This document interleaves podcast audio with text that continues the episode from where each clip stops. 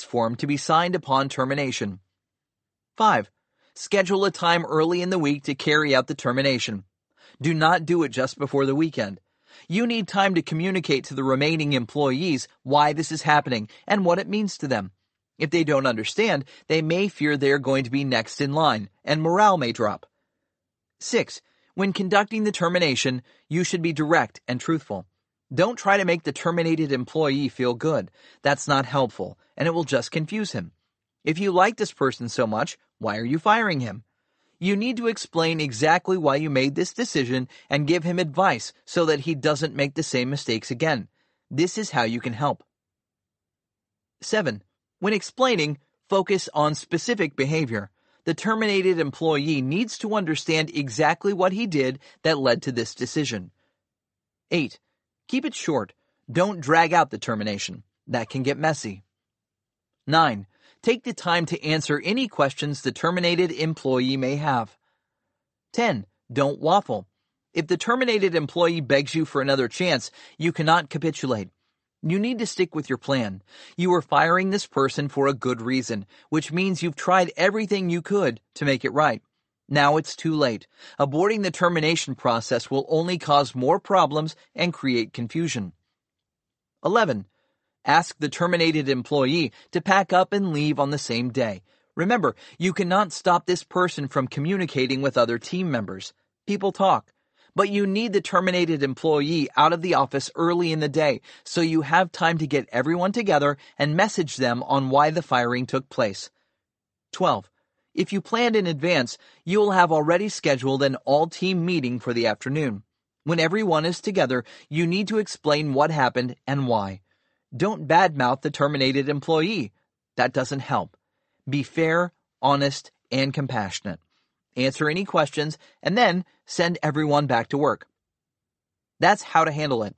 If you follow these steps, you'll actually find it's not so bad, and your team will wind up even stronger. As long as you are making the right decision for the company and not doing it for personal reasons, your remaining employees should understand and respect you for it. 73. The 22 Rules of Selling. Now it's time to explore the art of selling. You cannot scale a business without knowing how to sell.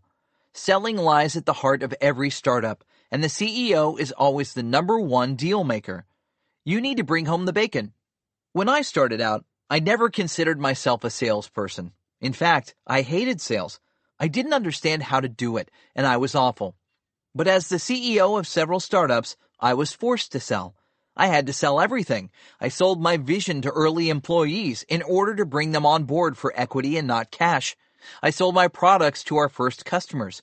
I sold the shares in my company to investors. And I sold our story to the press.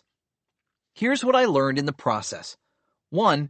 Create a 360 degree model of your customers so you know exactly whom you're targeting.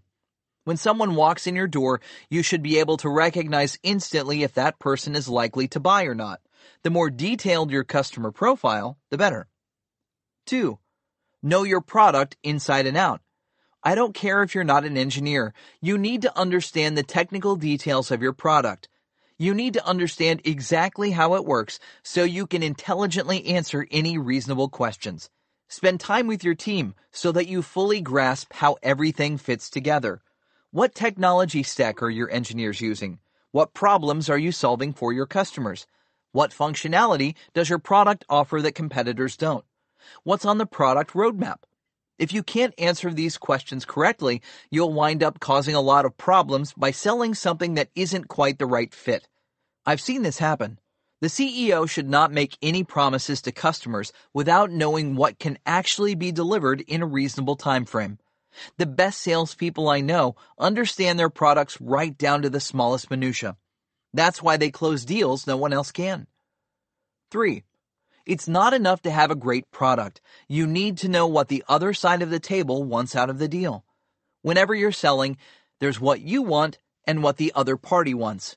If you don't understand their needs, you'll wind up emphasizing the wrong things.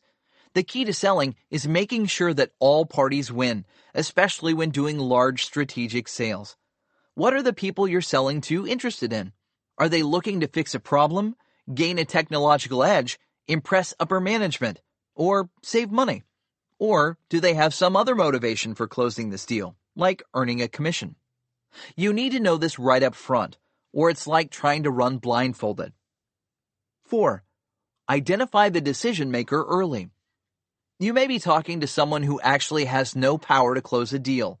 I've seen startups waste a lot of time talking to the wrong people inside an organization, only to discover much later that there was never a deal to be had. 5. To make a strategic sale into a large organization, it helps to have a champion. This person believes in your product, understands its value, and will go out on a limb to get the deal finalized. Without an inside champion, most enterprise sales hit a snag along the way and wind up in limbo land. To avoid this fate, figure out who is going to be your hero and then work as partners to push the deal through. 6. Sales isn't about talking. It's about asking the right questions. You cannot figure any of this out if you're just blabbing away about your product. You need to step back and listen to what your customers are saying. This is far more important than getting through your sales pitch. The more you understand about your customers and their needs, the faster you'll be able to move the process forward. 7. The best salespeople I know aren't focused on the money. They don't see it as their job to extract as much cash as possible out of their customers. Instead, they truly want to help their customers come to the right decision. They take the time to figure out what's best for the customer, and if a sale isn't a good fit, they will tell the customer not to move forward. This may sound counterintuitive, but over the long run, it builds trust, and nothing is more powerful than a relationship built on trust. If you make a point of always doing what's in your customer's best interest, even if it means less short-term profits, the customer will stick with you. 8. Selling is not about giving the same sales pitch over and over. It's a creative process it's about learning and understanding what works for different customers in different situations. Whenever you give a pitch, you should be paying attention to the customer's reaction and adapting your presentation to their needs. The top salespeople are constantly iterating on their pitch, trying new things, and seeing what works. Remember, no matter how good you think you are, you can do better. 9. Don't be too aggressive. No one likes overeager salespeople. Chill. Try leaning back and talking to your customers in a relaxed manner. Let them come to you. Don't force what you want on them. 10. You've heard of the fast talking salesman. It's not a compliment. Don't speak too quickly. Slow down and make sure the customer understands you. How you communicate is as important as what you say. 11. You can say whatever you like, but what really matters is the data. Can you back up your claims with solid evidence? Do you have proof that what you're saying is actually the case? A great salesperson takes the time to gather all the data possible and uses it as the foundation of any sales pitch. If your solution is cheaper, faster, more efficient, and easier to use, then you'd better have the numbers to back this up. Otherwise, you're just blowing hot air. 12. If a customer wants something, like a product feature, that your company doesn't offer, don't promise it without first consulting your team. This will just get you in trouble. Instead, take note of what the customer wants and say you'll talk to the team about adding it to the product roadmap. You don't have to give a specific date. Just acknowledging what the customer wants is usually enough. Later, you can get together with your team and figure out if it's worth implementing. 13. Rejection is part of the process. If you do sales, you'll invariably get rejected. Don't try to avoid getting turned down. This only leads to increased stress, anxiety, and depression. The way to become immune to this ego crushing process is to embrace it. Make it a learning opportunity. Each time you get turned down, ask the customers to explain to you in detail why they can't move forward. If you take this approach, you'll soon find that rejection doesn't hurt so much. It's actually part of the process of extracting valuable information. 14. Don't attempt to change a customer's core beliefs. It's not that it's impossible. You can do it. It's just not worth your time. If someone believes that small cars are unsafe, trying to convert them into a small car lover is going to take a huge amount of effort. Instead of wasting your time, it's far more efficient to sell that person a large car. After all, that's what the person wants. If you don't have any large cars to sell, send the person to someone who does. You'll lose this sale, but can spend your time with more promising prospects. 15. Make your sales tangible. If you want to sell a product, let customers touch it. If they can't touch it, show it to them some other way. Use videos, PowerPoint presentations, drawings, or whatever you can to make the product come alive. Showing is far more powerful than explaining. 16. Great salespeople don't just sell what they have today, they sell the future. Create a timeline that visualizes where your company and products are headed. Explain to customers that if they buy into your solution now, they'll receive far more value down the road than going with competitors. 17. Qualify your leads. Make sure that the customer is ready to buy. No point in wasting time with someone who isn't prepared to move forward. Even before you meet, you should know the probability of closing. If it's low, focus on other prospects. 18. Many companies have an entire process for lead generation and filtering. The idea is to ask a lot of questions in advance. Sometimes this is done through an online survey. Other times through a chatbot, email, or live rep. Once you have the data, you need to quickly sort prospects into categories by likelihood of closing, and then prioritize the ones most likely to buy today. 19. Know your bottom line. If you are negotiating a large deal, it pays to know going into the deal what you can and cannot accept. In advance, you should get together with your team and decide what you really need out of this deal and what you cannot commit to.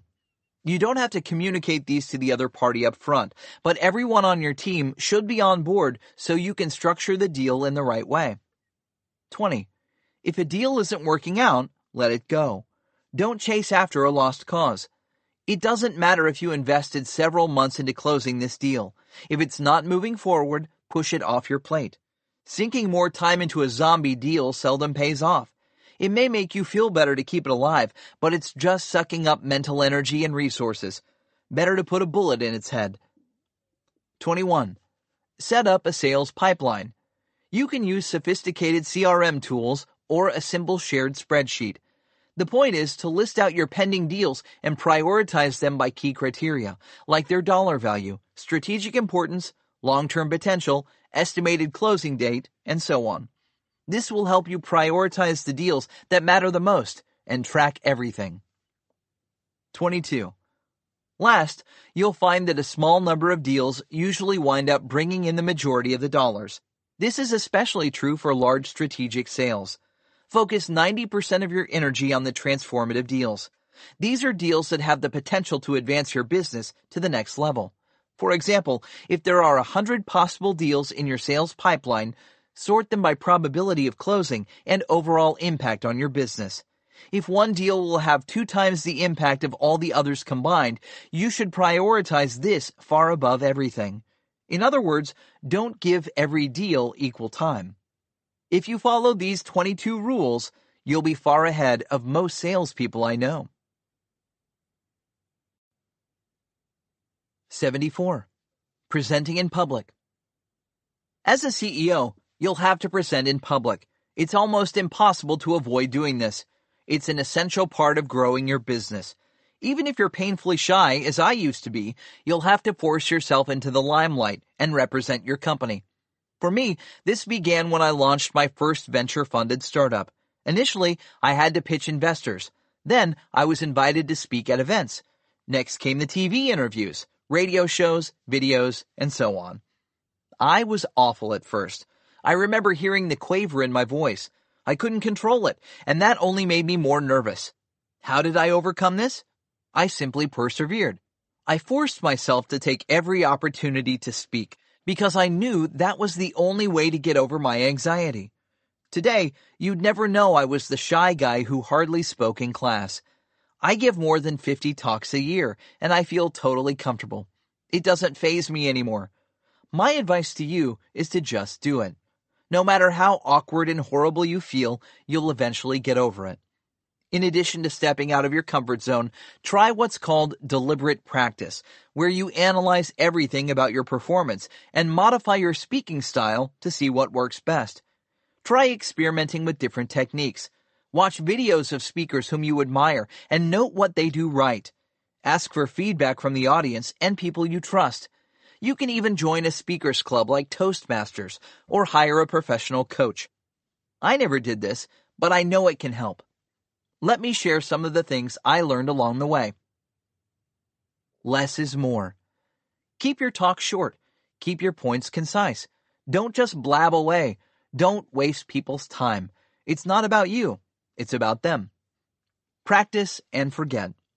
The way to deliver a flawless pitch is to practice, practice, practice. And then, when you get on stage, forget everything. Speak from your heart. Don't try to regurgitate memorized lines. That always comes out stale. Just say whatever pops into your head. You know your business. You know exactly what your company does. Feel free to go off script. Just keep it real and fresh. Go wireless. Whenever possible, free up your hands by using a lavalier microphone. This allows you to use your body language. It's also more natural. If you can't get a lavalier, at least procure a wireless handheld microphone. Use body language. Video yourself giving your pitch. Examine your posture. Are you standing up erect or are you hunched over? Where are your hands? Don't be afraid to move. Be expressive. If you study the great speakers, they use their body to enhance their delivery. Avoid podiums. Even if there's a podium, you don't have to use it. A podium gets between you and the audience. It's better not to have anything separating you from whomever you're speaking to. Make an entrance. Pay special attention to how you walk on stage. This sets the tone. Walk briskly, take center stage, pause for a moment to capture the audience's attention, and then start speaking. Vary the pitch and tempo. Nothing is worse than a monotone speaker. When you're giving a speech, mix it up. Slow down to emphasize key points. Raise your voice when you're excited. Lower your voice when delivering an authoritative message. Pause for effect. The silences are as important as your words. The pauses allow you to emphasize specific points. When you pause, you capture the audience's attention. They zero in on you. The longer the silence, the more the anticipation builds. Try it. You'll see the power of the pause. Compose a symphony. Think of your talk as a symphony where you are the composer. Great symphonies rise and fall, speed up and slow down, always building toward a crescendo. They have a clear structure.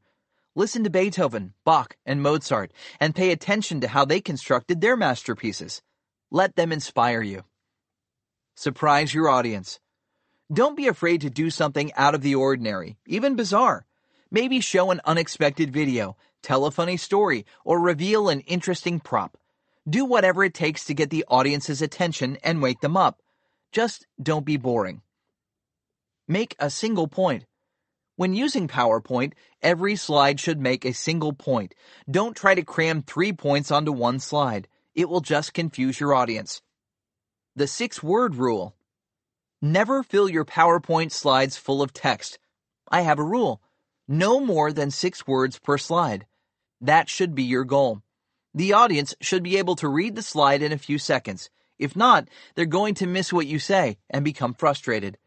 This is because people don't multitask well. They have trouble reading something on a screen and listening to a speaker at the same time. If you want them to hear you, the fewer words you have on screen, the better. Make it visual. Fill your PowerPoint with stunning photographs and imagery that reinforce your main points. Get creative with illustrations, animations, videos, and 3D models. The more compelling you can make your visuals, the more the audience will remember what you say. People forget most of what they hear, but not what they see. Retention goes way up when audio is tied to visuals. Know your audience. Understand whom you are talking to. What is their background? Why are they attending your talk? What do they want to get out of it? The more information you can gather in advance, the better you can prepare. Quality content. Focus on providing high quality, actionable information and ideas. Don't focus on selling something.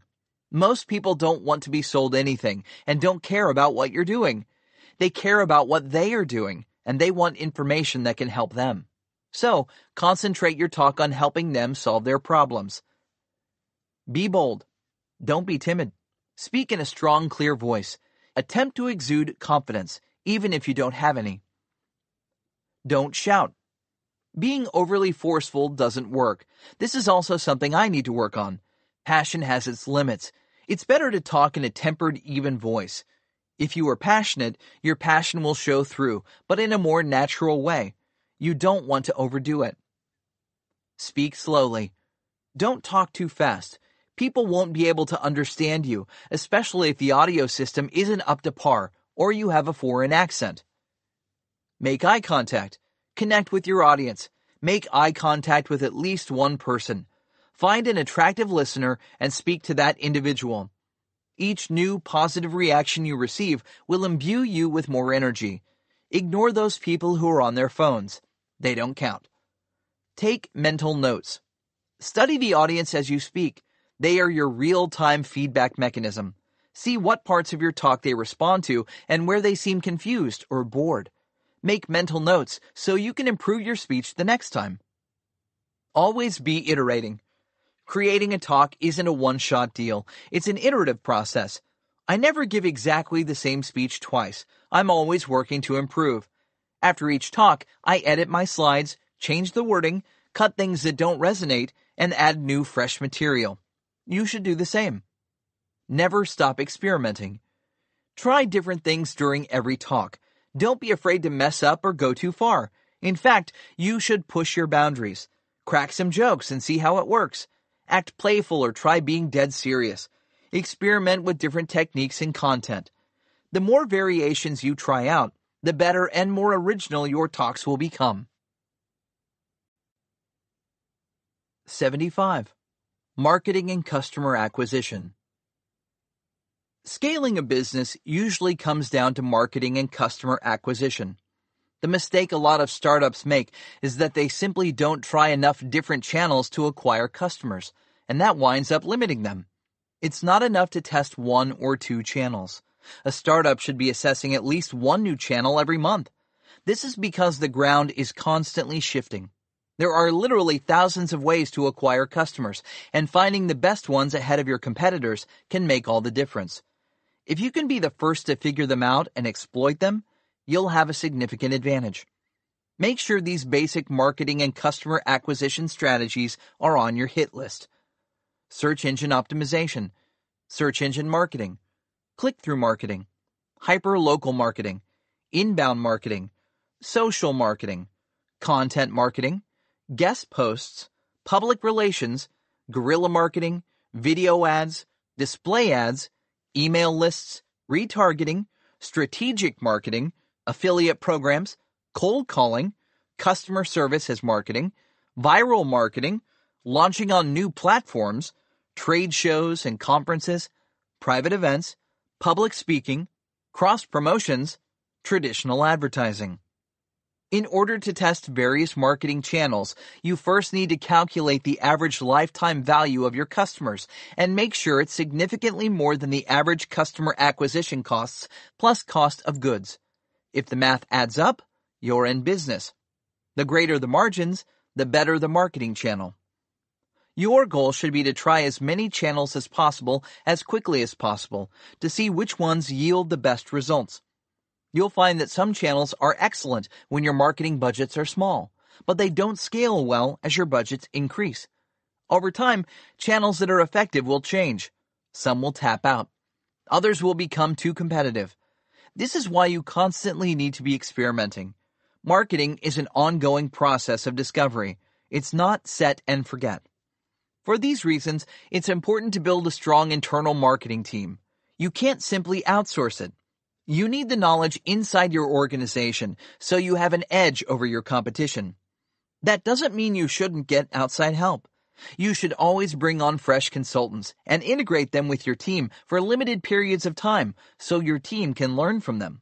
If you do this, you can stay one step ahead of your competitors and gain a significant marketing advantage. 76. Designing your workspace. Along with growth comes new offices. Silicon Valley startups have a tradition of spending their venture capital on uniquely creative spaces. These workspaces are designed to not only look hip and make an impression, but they often rely on extensive research in the areas of neuroscience, sociology, and human behavior.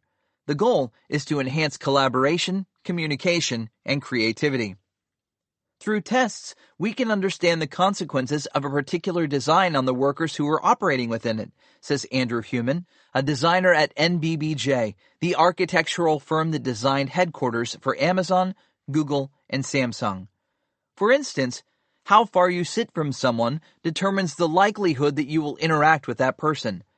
Simply glancing at a coworker during the course of a day dramatically increases the probability you will engage with them.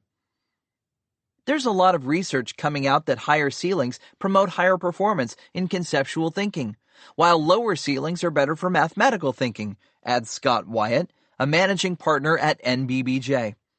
Sound also plays an essential role in productivity. A little noise actually helps. Libraries tend to be too quiet. Studies have found that 70 decibels of background noise are optimal for most people. It's enough input to boost creative energy, but not so much that it disrupts concentration. There's almost no element in a space that doesn't have some impact on how well your employees will perform. For example, warm light decreases stress levels and enhances cognitive performance. Another study found that by swapping smaller tables for larger ones in the cafeteria, employees were 36% more likely to interact with one another back in the office. Cornerstone and Harvard Business School found that if employees sit next to the right people, their productivity can go up 15%. Pairing people with opposite strengths works best. They wind up collaborating and complementing one another. On the other hand, sitting next to a toxic worker who has a negative attitude significantly lowers productivity and increases the likelihood the employee won't remain in the company. Steve Jobs was obsessed with office design. He took an active role in redesigning Pixar's offices. He wanted to make sure that executives and editors shared the same buildings. He didn't want them separated. He even tried to limit the number of bathrooms so that employees from all across the company would randomly bump into one another throughout the day. Studies have shown that serendipitous encounters at work equate to increased idea sharing and cooperation. If you look at Apple's headquarters, you can see that Jobs designed it as a giant donut in order to create a flow where workers are forced to walk through one another's spaces on their way to and from meetings. The donut also allows for an open green space in the middle where workers can relax, have lunch, bump into one another, and hold activities. Jobs cared deeply about the flow of workers within the space because he understood that the more connections people make in any given day, the more information and knowledge are exchanged. A company can be viewed as a living organism where everyone is part of one giant brain. The more neural connections, the more creative and productive it becomes. This is the reason most startups in Silicon Valley have open space for employees to mingle.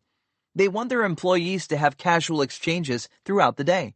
It's a different dynamic than being in a meeting or walking up to someone's desk. When people are hanging out, they're more likely to talk about what they're doing in an open, relaxed manner. This can lead to information being exchanged that otherwise wouldn't be communicated. It also catalyzes new collaborations and friendships. For the same reason, many tech companies have eliminated cubicles in favor of open seating. They want everyone to work together and make eye contact throughout the day. They don't want physical barriers separating them. Some offices have gone as far as forcing employees to change seating throughout the week, so they wind up sitting next to different people in the organization almost every single day. The underlying hypothesis is that an organization will become smarter and more innovative with each new interaction. The same thinking has inspired companies to create play areas, complete with the mandatory ping pong and foosball tables. Nothing beats games for encouraging teamwork and bonding. Some startups have even installed miniature golf courses, massage chairs, and video arcades. These may seem frivolous, but they are intended to get employees to open up with one another and form relationships that go beyond work. It's this type of closeness that enables teams to come together and accomplish far more than the sum of their parts. All this openness is good for collaboration, but it can take its toll on concentration. As three executives from Steelcase, the furniture maker, wrote in Harvard Business Review, People feel a pressing need for more privacy, not only to do heads down work, but to cope with the intensity of how work happens today.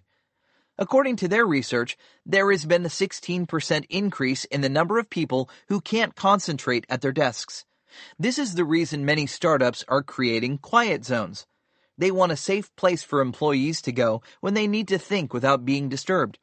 But quiet spaces alone may not be enough. Around 70% of U.S. offices have low or no partitions. Some experts now believe that the shift to open office design was a big mistake. A survey by enterprise software strategist William Belk found that 58% of high performance employees need more private spaces for problem solving. Psychologist Nick Perham found that office noise impairs workers' ability to recall information and do tasks as simple as basic arithmetic.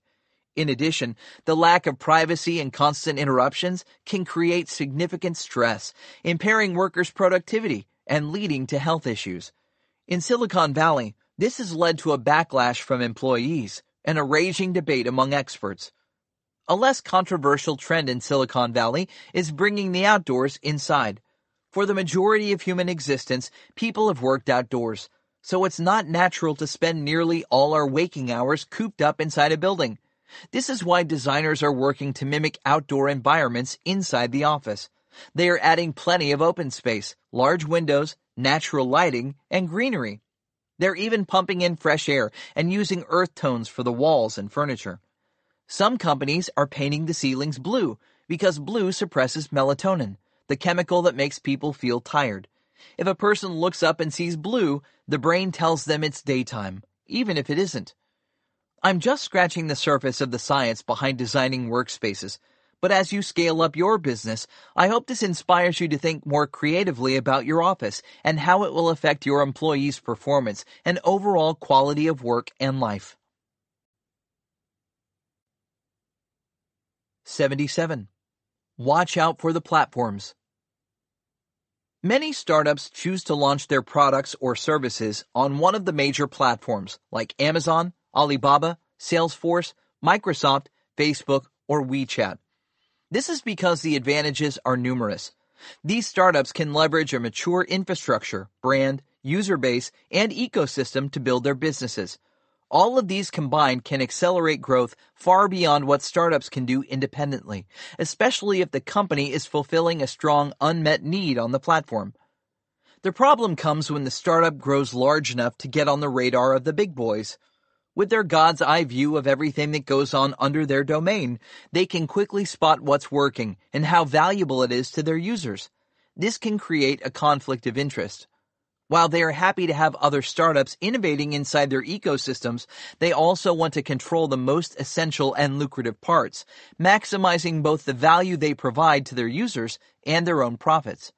This means if the product or service is deemed strategic enough, the platforms will either opt to purchase the startup or copy it. If the acquisition offer is good, this shouldn't be a problem for the entrepreneur. However, if big guys lowball the startup or simply roll out their own version, that leaves the entrepreneur in a tough spot. It's almost impossible to compete head on with bigger players on their home turf. They have enormous advantages. They can fully integrate any product or service into their platform in a way no third party can match.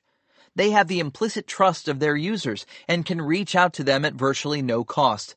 Let's face it, when your competitor owns the platform on which you're competing, the playing field is tilted so far against you that it's almost impossible to win. So, what should an entrepreneur do? Avoid using anyone else's platform? Unfortunately, it's not that easy. Today's digital world is made up of these platforms. It's often impracticable to avoid using them and still remain competitive.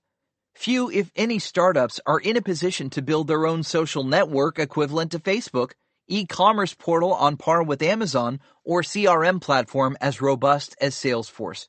It's simply not realistic, and many of the best business opportunities depend upon platforms like these to succeed.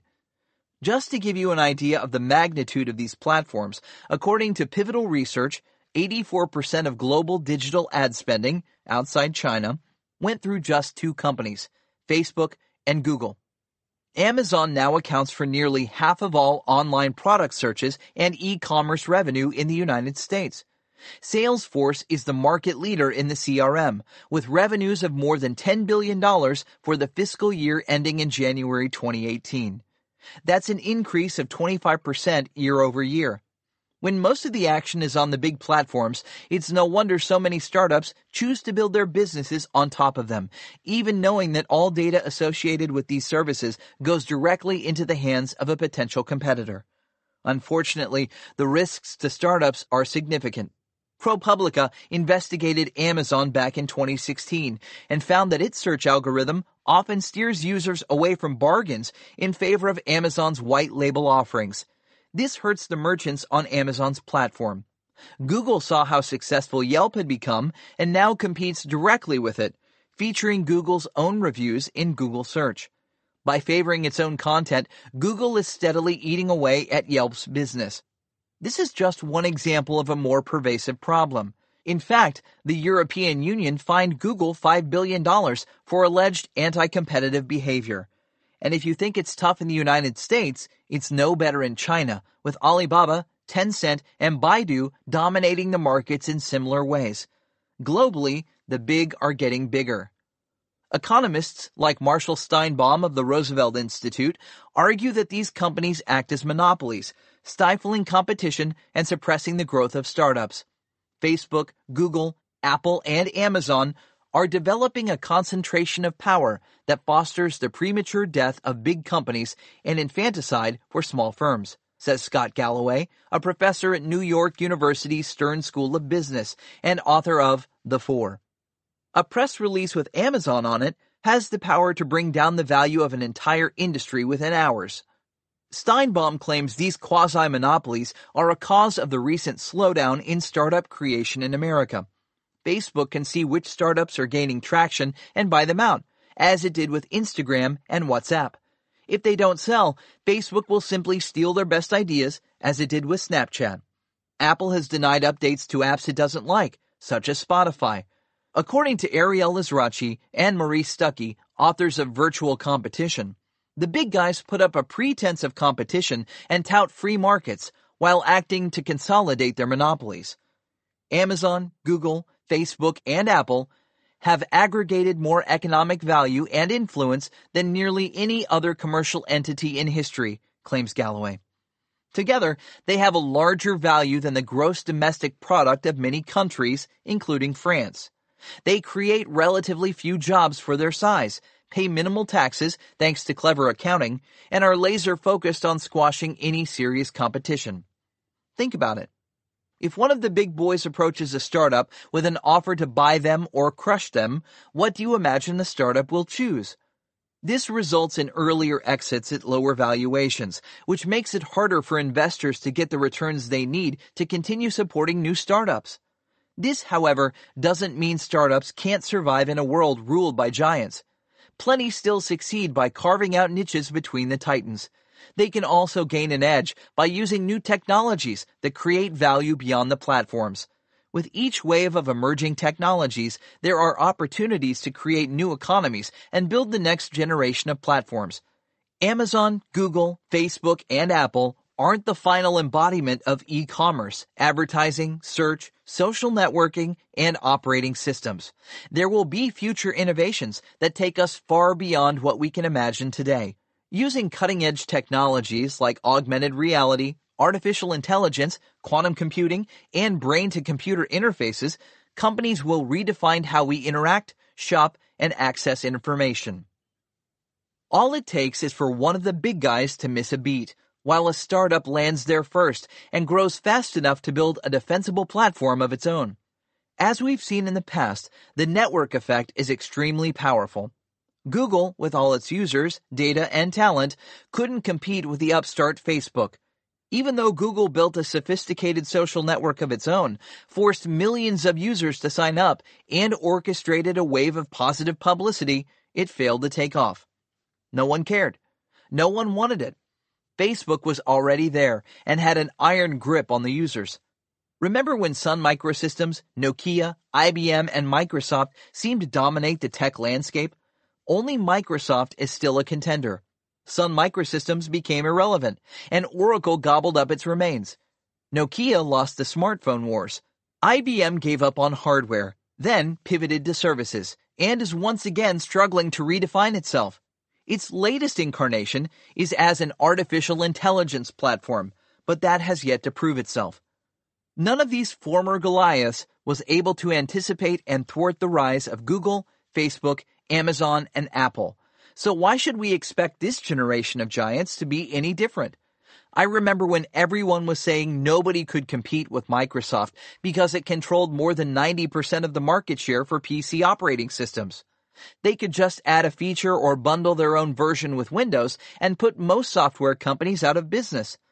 Lo and behold, PCs aren't as important as they used to be. Mobile is in the ascendance, and Microsoft lost out to iOS and Android. So don't give up hope. You can still win at this game. It's always been tough for startups. It doesn't matter how far back you go in time. The little guys have forever been scrambling to outsmart and outmaneuver the titans without getting the life crushed out of them. In the same way that a few college kids gave birth to Microsoft, Facebook, and Google, so too will the next generation of giants be born.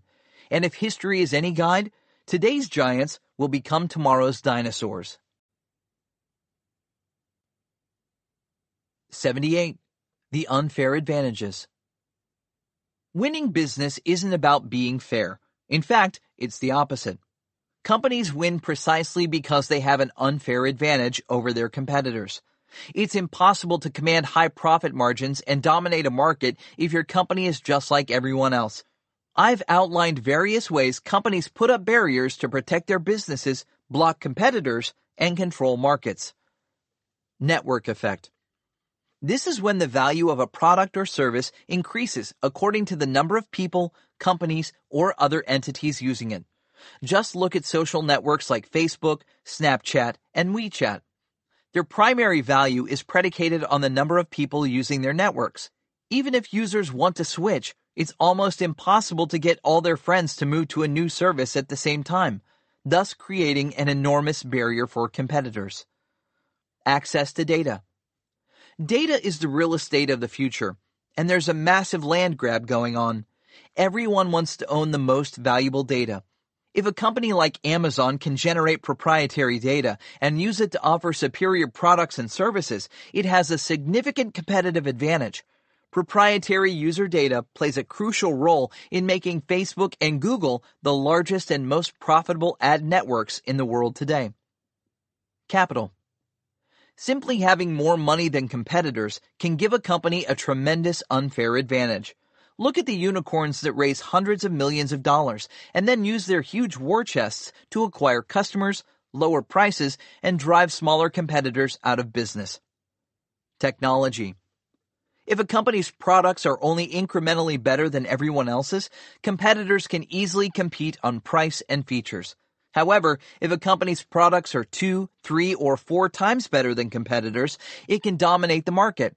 This usually happens through developing new and superior technologies that competitors don't have access to. Nvidia is a great example of this, with its hefty R&D, research and development budget, and substantial lead in developing the world's best graphics processing technologies. Provide most value. Companies like Amazon excel at providing the most value to their customers. Amazon is always thinking of how to give its Prime members more than other e-commerce sites, including free shipping, faster delivery, lower prices, music, videos, ebooks, and more. Lock in customers. Oracle is a master at locking in customers. Their software requires such a deep level of integration that once a company adopts it, the switching costs become so high that competitors with lower prices or even free services still have trouble stealing customers away. Marketplace. Companies like eBay have shown the power of a marketplace. If a startup can be the first to attract a critical mass of buyers and sellers, it wins. Buyers will always choose the market with the most sellers because this guarantees the lowest prices and greatest choice. Sellers will always follow the buyers. Once a company captures both, it becomes extremely hard for anyone else to replicate. Define a product category. It's not enough to be part of a product category. The most successful companies own the category. That means their products become synonymous with the categories themselves. Take Kleenex. It became so popular that people still say, pass me a Kleenex instead of pass me a facial tissue. Apple did the same thing with MP3 music players. We still call it podcasting because the iPod ate the category. Likewise, Google dominated search to such an extent we still say, let's Google it industry standard. Simply becoming an industry standard like Microsoft Windows can keep out competitors. Once everyone is using a piece of software, the value of that software goes up. Many companies have tried to launch new operating systems, and most of them have failed miserably. Microsoft counts on this, and that's why in third world countries it has allowed people to easily copy Windows for years. Microsoft said it was illegal, but did nothing to prevent people from making those copies because it knew that becoming an industry standard was more important than short-term profits. Economies of scale. The larger a company gets, the more it can take advantage of economies of scale by optimizing everything from manufacturing to supply chains and distribution. Just look at Walmart and how it can drive smaller stores out of business. Monopoly. We all know the power of a monopoly the Standard Oil Trust is infamous. It had such a stranglehold on everything from the transportation to drilling and refining of oil that no one else could compete. When they moved into a new market, they could literally afford to keep dropping the price until their competitors went out of business. In the end, it was only the U.S. government that curtailed their dominance, breaking up the company through antitrust legislation. Patents. One of the strongest barriers to entry, especially as a company scales up and dominates a market, is its patents. There are constant patent wars between the big guys like Apple, Samsung, Microsoft, Amazon, and Qualcomm. Every major company relies on patents to fend off and hobble its competitors. Relationships. Having relationships with key strategic partners and government officials can give a company a huge competitive advantage. Just look at how much Big Pharma spends on relationship building each year. Not only do they put money in the pockets of politicians, but they also spend enormous amounts of time, resources, and money nurturing relationships with doctors and hospital administrators. Tap a trend. When a company becomes synonymous with an emerging trend, it can ride the wave all the way to the bank. Just look at Lululemon, which built a clothing empire on the back of the yoga craze or Blue Bottle Coffee, which rode the gourmet coffee trend all the way to a $500 million exit. Government policy. If a business is closely aligned with government policy, it can use this to fend off the competition. Just look at Baidu versus Google in China. Baidu played by the Chinese government's rules and used them to its advantage. Google didn't and got kicked out. Speed to market. If a company is the first to market with new technologies, superior products, or lower prices, it can keep its competitors off balance. Fast movers are the first ones to cut prices, upgrade services, release new models, and employ the latest technologies. By always keeping one step ahead of the competition, they dominate their markets. A great example of this is Samsung Electronics. They are continually pushing to be first with the latest tech. This is part of their core strategy for fending off lower price competitors. Brand. Having the best recognized brand in a market can make all the difference. People buy what they know. If they're in a drugstore or supermarket, they're going to feel more comfortable buying from a brand they've seen before rather than a no-name competitor. This is true across all product categories. Once a company has built a dominant brand, it's hard for others to compete on an equal footing. Media attention. Getting press is a significant unfair advantage. If a company is always in the media, it's what people think of. Everything on the web is only one click away, from productivity apps to shaving cream. Whatever name pops into people's heads first is what they type. Amazon may or may not have the lowest prices and best service, but we hear its name so often in the press that it feels like the natural choice for shopping. Amazon Prime Day has even become a special event, equivalent to a summertime Black Friday, thanks in large part to media attention. Celebrity endorsements. Because celebrities have name recognition and fans, a single endorsement can work wonders. Just look at how Nike dominates its market. By obtaining exclusive endorsements from top athletes around the world. Domain expertise. Companies that refine a complex process and accumulate more knowledge and expertise about their industry than anyone else can consistently outperform the competition. Just look at how long Intel has maintained its lead in the fiercely competitive world of semiconductors. Trade secrets. Coca-Cola has put up barriers around its business for more than 120 years by keeping its formula secret. What competitors don't know, they cannot copy. Exit traps. Many companies have kept customers locked in by lowering costs up front while charging sizable fees if a customer chooses to leave. Verizon and AT&T did this for years with their cell phone businesses. They offered steep discounts on phones if customers agreed to sign multi-year service contracts. The longer the contracts, the higher the barriers. Partnerships. Having exclusive deals with key partners can block competitors out of key distribution channels. As I write this book, Netflix is offering its video entertainment services bundled with T-Mobile's phone service. In other words, T-Mobile customers get Netflix for free, making it harder to justify signing up and paying for Hulu, Comcast, HBO, or any other competitor. Proprietary consumables. If a company makes both the product and the consumables, it can increase profit margins and outspend the competition on marketing. Just look at Gillette's razors, HP's printers, and Keurig's coffee makers the majority of consumers will opt for the default, which is to buy consumables that come from the product manufacturer, thereby locking competitors out of the most lucrative part of the market. Learning curve. Some products take a long time to learn, and once people are trained, they don't want to switch. Adobe has made a fortune selling software targeted at graphic artists, video editors, and other creatives. Customers have to invest their time to learn how to use these sophisticated products, and once they do, they are reluctant to switch to a competing solution. Servitization. Companies like Rolls-Royce have transformed the jet engine business into a service, which makes it virtually impossible for competitors to get off the ground. Instead of charging outright for a jet engine, which isn't cheap, they offer it to airlines as part of a service package that includes maintenance and a business model where airlines pay by usage. This allows airlines to better control costs, while Rolls-Royce makes it difficult for competitors to break into the market. It's simply too expensive to replicate this model because of the combination of high upfront costs and long-term service contracts. Ecosystems and platforms. Building an ecosystem is one of the best ways to win. This is often called a platform play. It's when a company creates value by bringing third parties onto their platform to offer an array of additional products and services. Salesforce is a perfect example.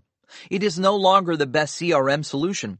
It's expensive, difficult to learn, and hard to implement, but it has a robust ecosystem that no one can match. There are thousands of developers on their platform offering all types of additional products and services that can enhance the value making it hard to beat and even harder to leave.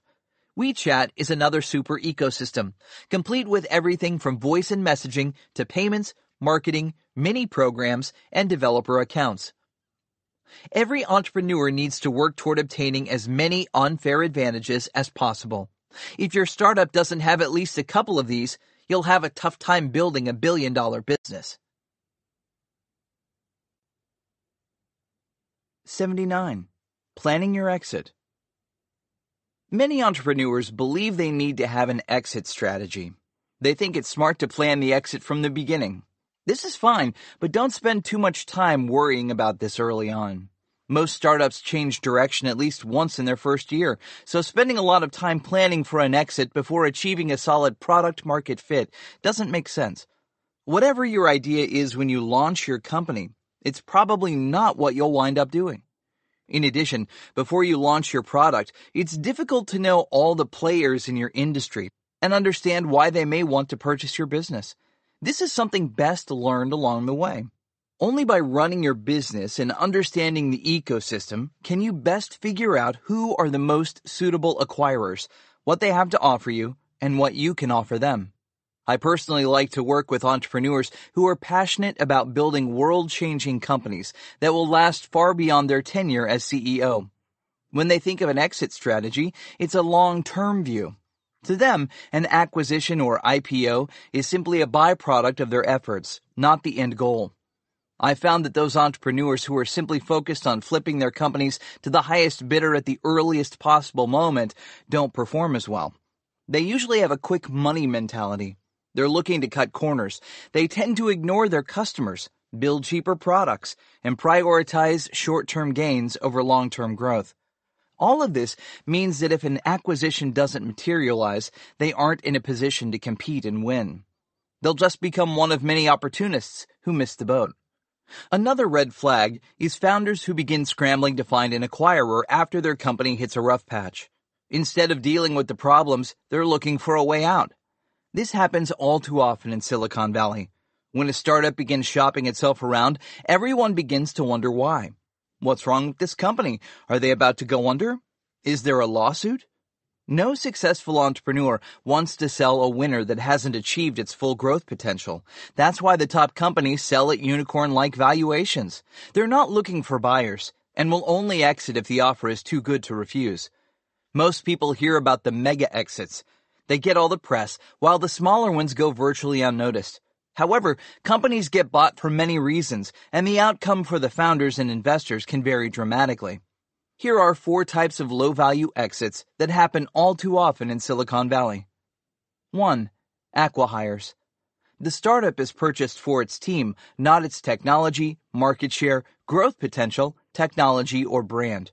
Often, it's big companies like Google, Facebook, Amazon, and Microsoft that will buy these startups because they want the talent.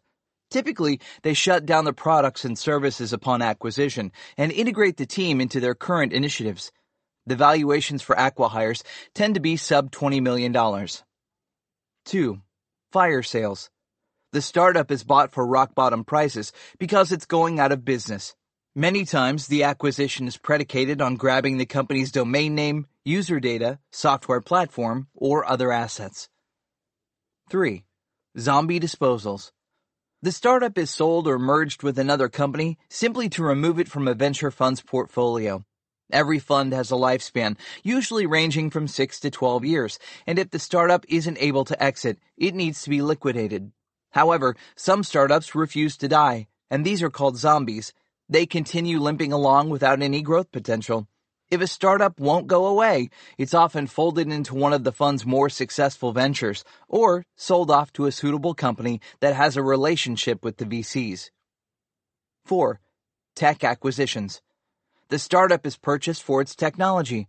Depending on the tech, the acquisition values range from very low to extremely high. There are no rules here. It all comes down to the patents and strategic importance of the technology to the acquirer.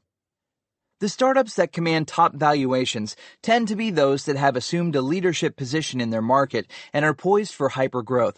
This is why I tell founders not to worry about selling their companies. Worry about building an amazing business, and buyers will come chasing after you. That said, if you enjoy thinking about your exit, it can't hurt to plan ahead. I know many successful entrepreneurs who put together an exit plan early on while still maintaining a long-term view. Here are some practical things you should consider. Make sure you have the right legal structure. In the United States, it's usually a Delaware C corporation, but it could also be an S corporation. If you're in China or some other country, you need to consider whether you plan to IPO inside your home country or on the New York Stock Exchange, NASDAQ, or some other exchange. Decisions you make early on can have a big impact down the road. Form strategic partnerships with the top companies in your industry. By collaborating with the bigger players and demonstrating your value, you will be on their radar. Stay visible. If you are present at industry trade shows, have solid PR and get plenty of attention, your chances of finding a suitor will rise. The more of an impact you can make in your particular industry, the higher your odds.